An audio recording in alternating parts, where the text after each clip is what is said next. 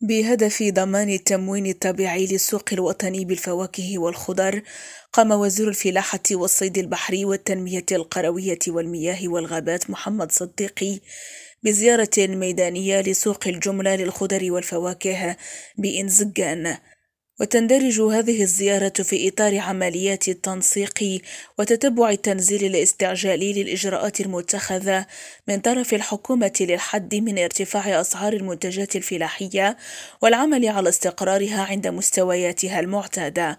ويعد سوق الجملة لإنزجان أكبر سوق جملة للمنتوجات الفلاحية بالمغرب ويندرج ضمن الجيل الجديد من أسواق الجملة حيث تمكن هذه المنصة المهمة من خلال بنيتها التحتية الحديثة ذات الحجم المناسب من تحسين ظروف توسيع وتوزيع المنتوجات وتنظيم مجال تسويق المنتوجات الفلاحية لفائدة آلاف الفلاحين في الجهة. وعلى هامش هذه الزيارة تفقد السيد صديق ضيعات إنتاج الخضروات مستوى إقليم شتوكا إتباها متخصصة في إنتاج الطماطم من جهة أخرى وفي إطار اللقاءات الدورية التي تعقد مع مهني القطاع ترأس المسؤول الحكومي بمقر الغرفة الفلاحية لجهة سوس ماسا اجتماعا مع الفيدرالية البيمهنية لإنتاج وتصدير الفواكه والخضر بهدف تدارس الإكراهات المتعلقة بتموين وتسويق الفواكه والخضر وسبل تحسين الأداء.